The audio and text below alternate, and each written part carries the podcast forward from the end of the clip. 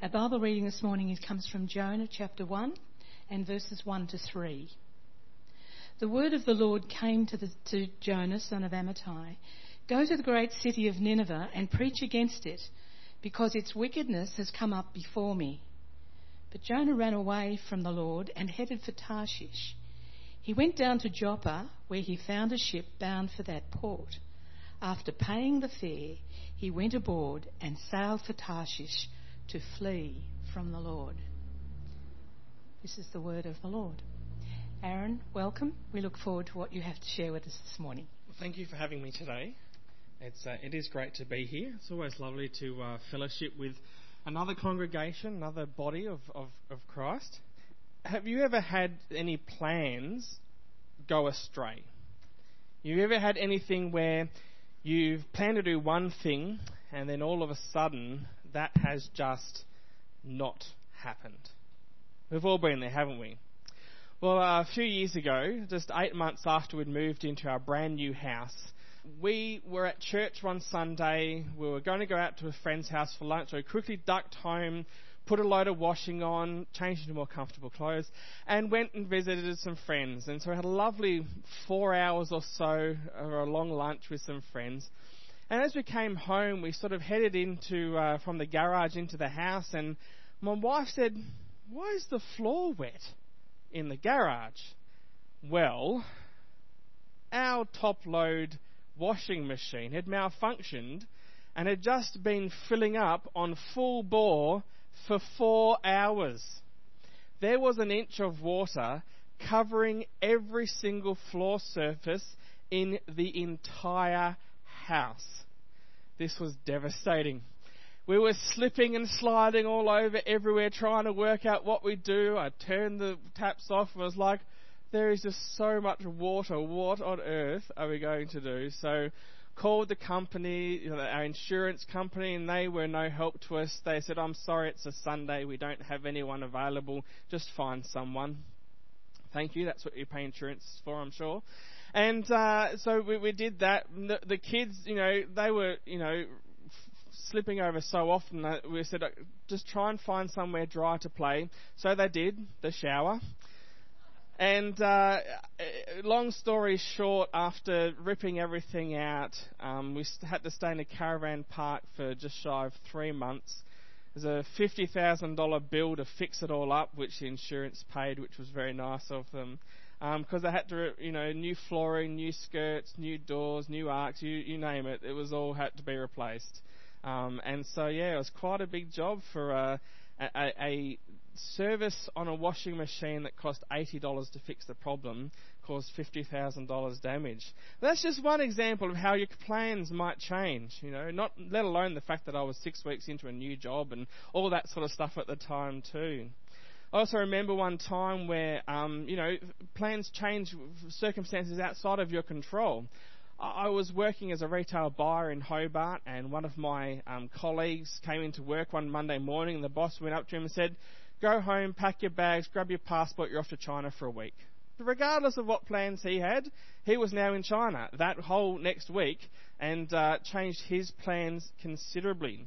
I'm sure we've all had things come up that have changed our plans. And well, Jonah, he had a very interesting encounter that changed his plans considerably. In chapter 1, as Jan read, the word of the Lord came to Jonas and tell, told him to go to Nineveh and to call out against it because God had come across their evil and he was going to do something about it. Good start, eh? That's a, that's a great start, you know. I've heard they're evil. I want you to go and do something. And so, what God was doing was asking Jonah to travel from where he was some 500 miles to the greatest city of the then known world, Nineveh.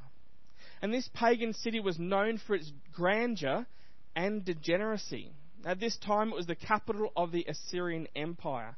Lying on the east side of the Tigris River, this great city had 1,200 towers, each 200 feet high, and its walls were 100 feet high, and of such breadth that three chariots could drive on top of the wall abreast.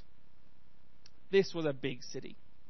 It was 60 miles in circumference and could, within the walls of the city, grow enough corn for its population, which has been estimated to be some 600,000 people.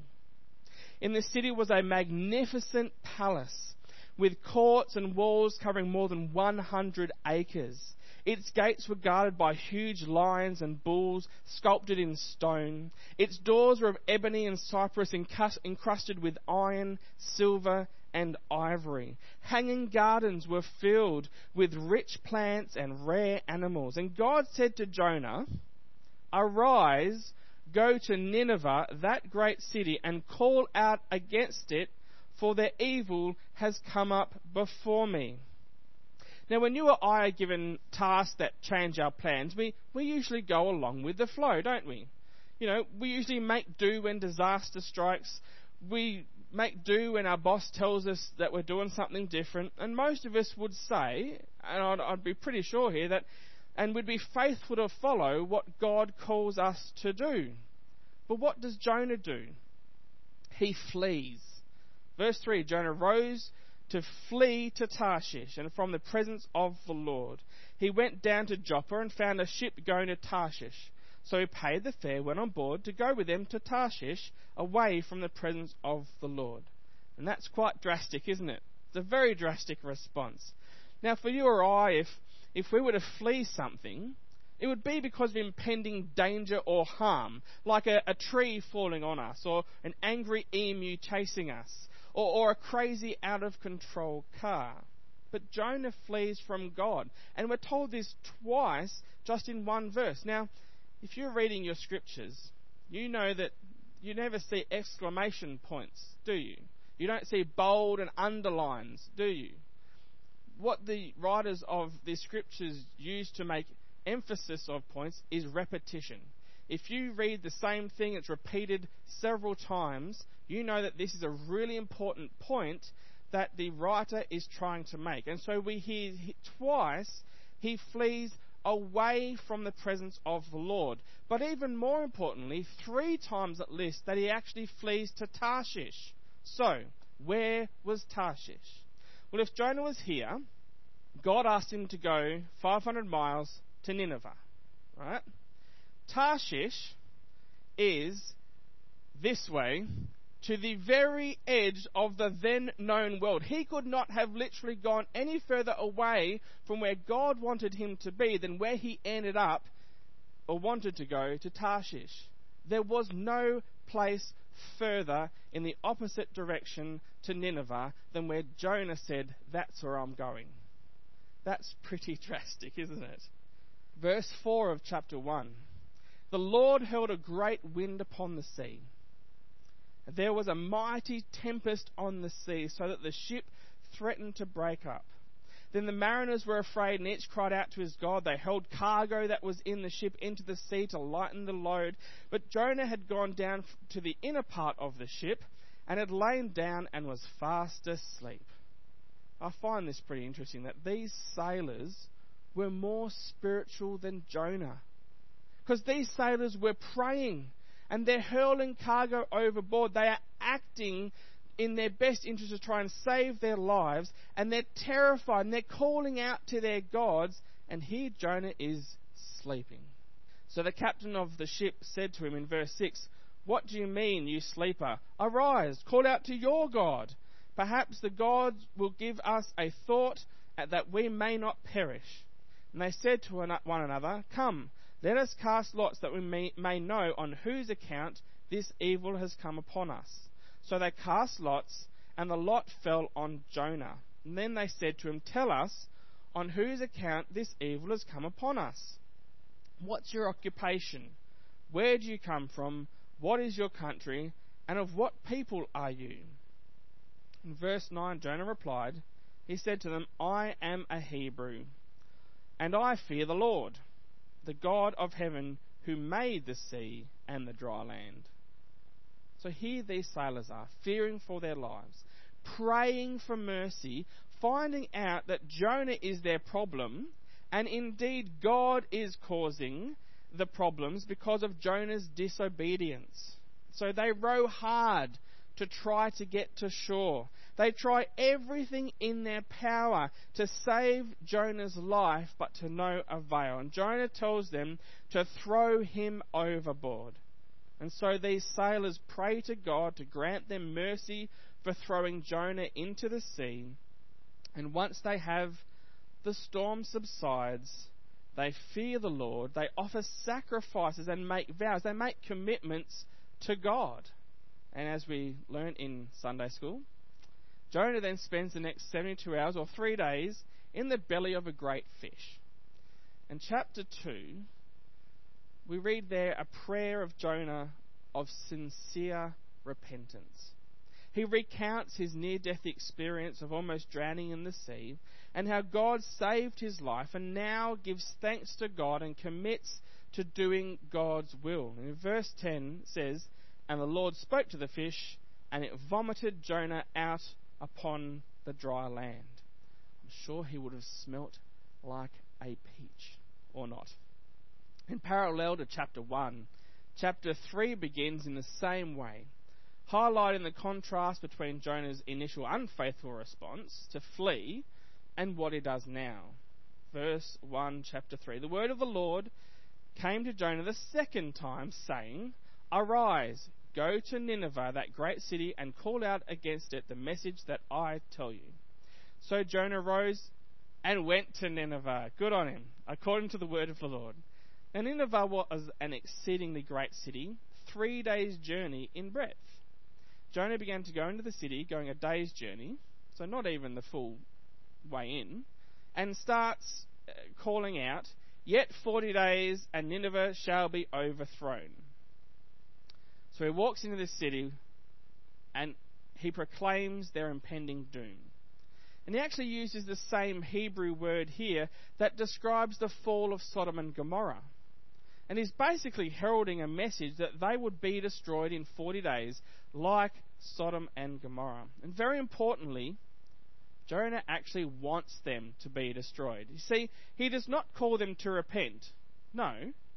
He just tells them they're going to be destroyed.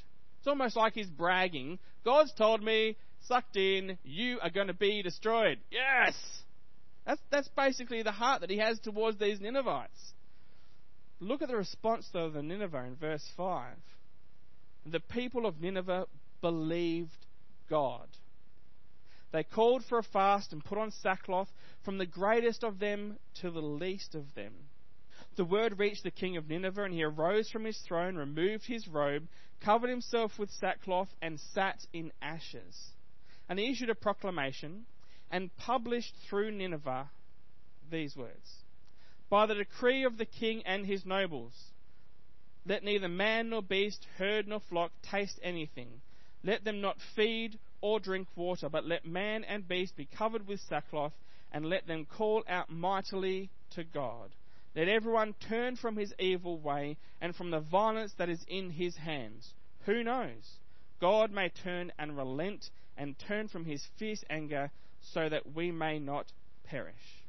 They believe the word of God and they repent. After just one day of Jonah preaching about their impending doom, the people humble themselves and they repent. And this was city wide repentance. From the king to the beggar, this whole great city repented. This city, which alone held more, if you want to compare, than the entire population of Tasmania, repented in one day.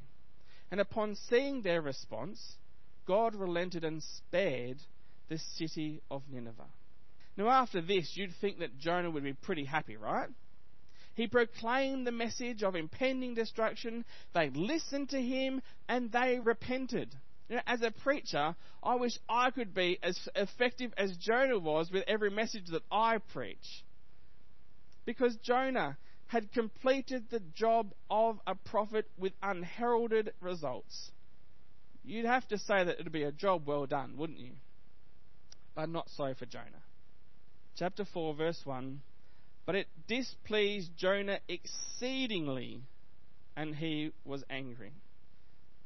If you look at the actual original Hebrew of that passage, it actually says that Jonah considered this evil it was exceedingly evil to Jonah, is the literal translation there. It displeased Jonah, so he was angry.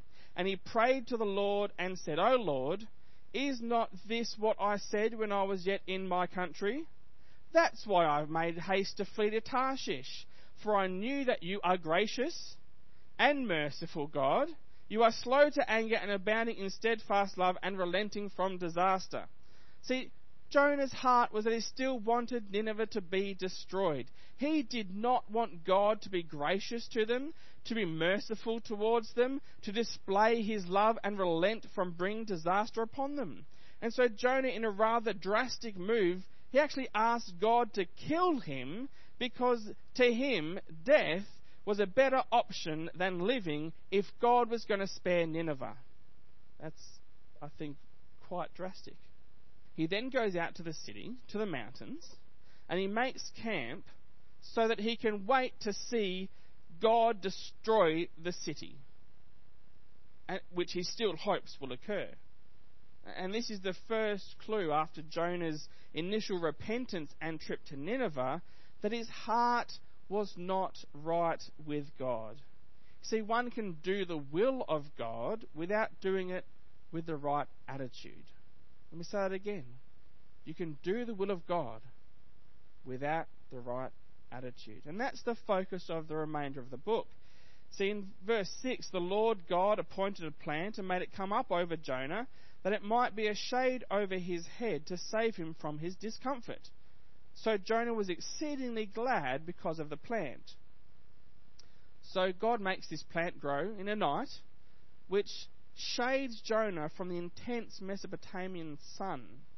And this is the only time in the whole book of Jonah that we read that Jonah was happy. And why was he happy? Why was he glad? Because he was physically comfortable. He wasn't happy because he'd been effective in what God had called him to do. No. He was happy because he was comfortable. Verse 7 uh, When dawn came up the next day, God appointed a worm that attacked the plant so that it withered.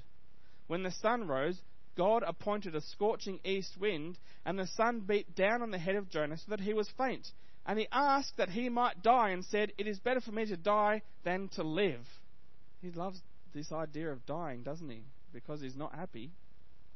But interesting to note, throughout this book, God appointed the great wind, the storm on the sea. He appointed the fish. He appointed the plant, and the worm, and this great heat. Before, Jonah asked God to kill him because he wasn't happy with God's will, and now he again asks God to kill him because he isn't happy with his circumstances, all of which were God's doing. How often is that us? God sends challenging circumstances our way, and it all gets too much, and we look for relief in how we can change our circumstances to be comfortable. Yet God is taking us through these challenges for His plans and His purposes. Maybe we need to look up from our circumstances and try to see the hand of God at work in our lives, to see what He is appointing in our lives when we go through these challenging circumstances. And so now, in both in Jonah's anger at the plant's demise and during his anger over God's sparing of the Ninevites, God questions his anger. And this is, in fact, the climax of the book when God challenges Jonah to recognize how wrong he has been in his bitter nationalism. You see, he was a proud Israelite, a member of the chosen nation of God, and that directly contrasts with how right God has been to show his compassion towards the plight of the Assyrians in Nineveh. And so through, through verses 10 and 11, God reveals to Jonah how out of harmony with his own heart the prophet, though obedient, was. God contrasts Jonah's attitude with his own.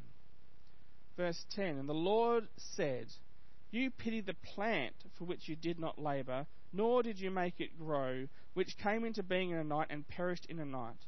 And should not I pity Nineveh, that great city in which there are more than 120,000 persons who do not know their right hand from their left, innocents, and also much cattle?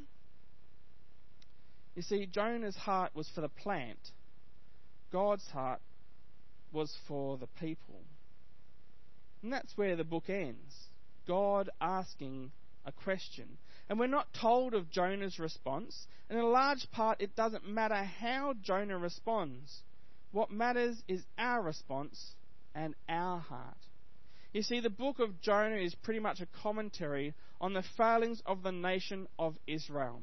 You may as well white out the word Jonah and just replace it with Israel. Um, that, that basically is why this book is in the Bible. In Genesis 12, when God made a covenant with Abraham, God shows us his amazing nature, his inclusive will, his missionary heart. So he would make Abraham into a great nation, would bless that nation, so that nation would be a blessing. And that in that nation, all families of the earth shall be blessed. That's the covenant God made with Abraham. Blessed to be a blessing. And Isaiah 42, verse 6 says, I am the Lord. I have called you in righteousness. I will take you by the hand and keep you.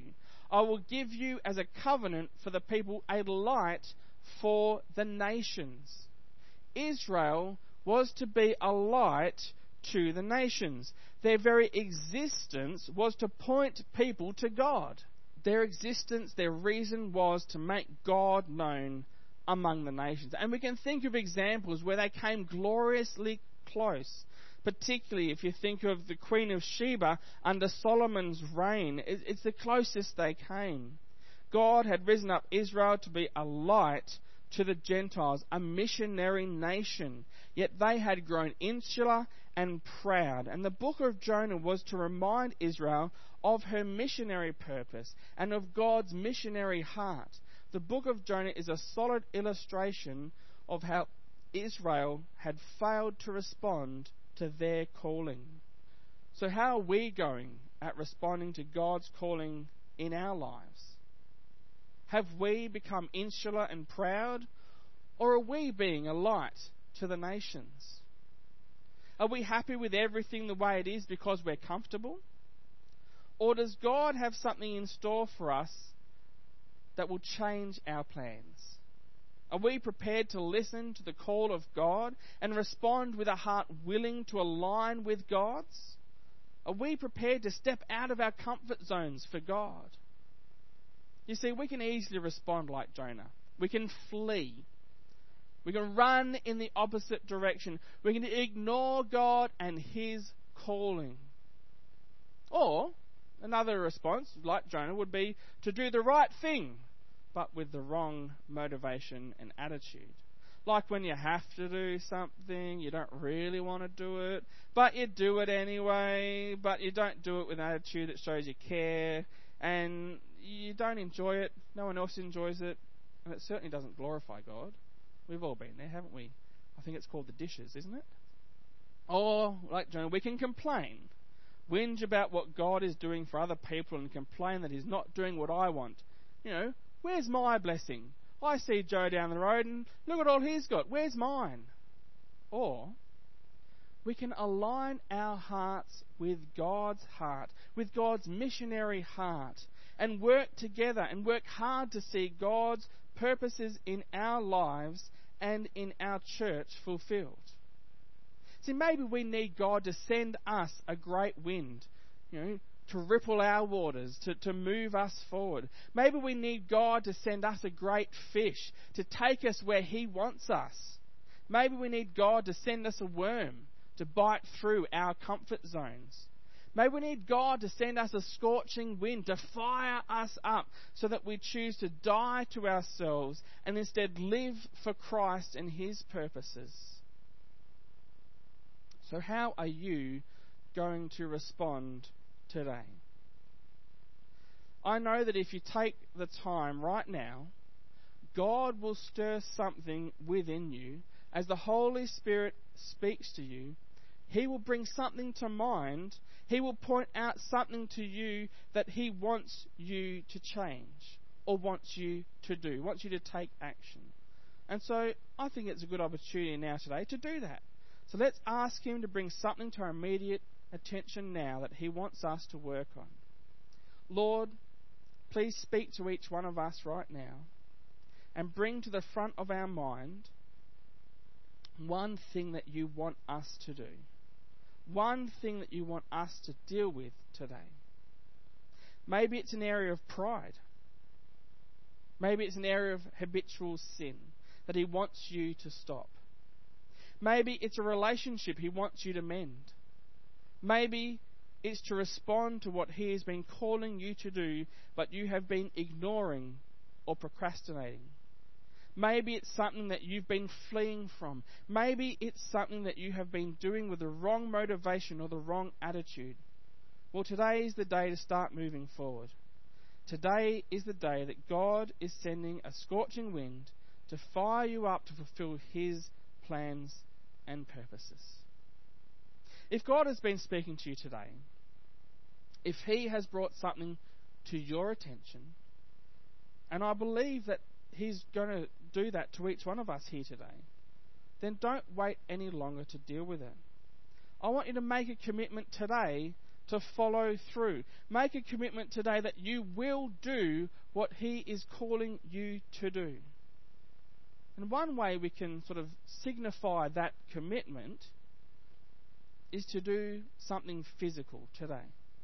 Something that plants a seed that starts something new. Something small that God can use to grow a mighty work to see His plans and purposes fulfilled in our lives.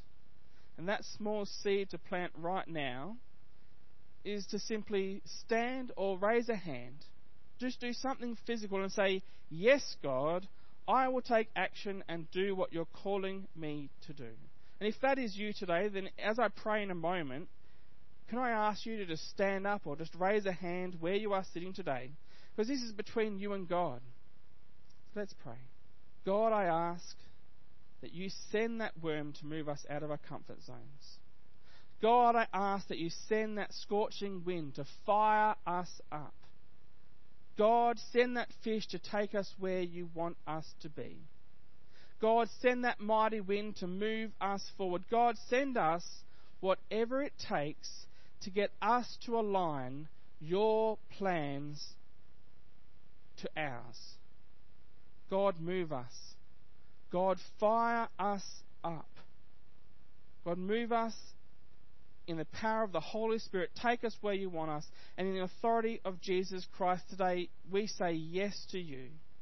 Bless us as we respond in obedience to you today.